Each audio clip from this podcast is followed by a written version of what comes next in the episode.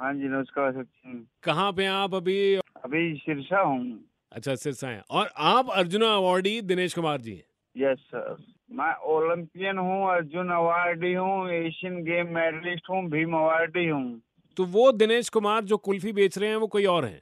हाँ वो कोई और है मैं हरियाणा पुलिस में एज ए इंस्पेक्टर हूँ और शीर्षा में पोस्टेड नौकरी है मेरी और साथ में अभी भी आप बॉक्सिंग कर रहे हैं जी सर आपको काफी उससे नुकसान हो रहा होगा ना, क्योंकि आपकी अ, मेरे को बहुत ज्यादा नुकसान क्योंकि मेरी रेपुटेशन भी बहुत ज्यादा है एकदम कि लोगों के ही फोन आ रहे हैं वही दिनेश तेज ऐसे क्या होगा तेरी मजबूरी क्या हो गई तूने ऐसे रेडिया लगानी आइसक्रीम की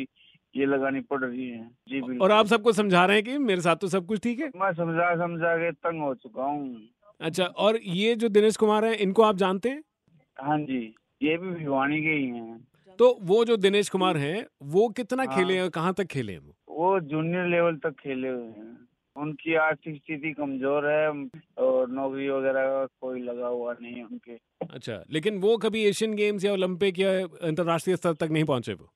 नहीं नेशनल लेवल भी नहीं खेला सीनियर नेशनल भी नहीं खेला हुआ वो तो अच्छा तो जितने भी लोग इस बात से कंफ्यूज हो रहे हैं आप उनको क्या संदेश देना चाहेंगे कि प्लीज मैं वो दिनेश कुमार मैं नहीं आपको हूँ ये कहना चाहूंगा भाइयों प्लीज मैं ऐसा कोई नहीं मैं एक अच्छी नौकरी लगा हुआ हूँ और एक अ, अच्छी तरह से अभी प्रैक्टिस अभी खेल रहा हूँ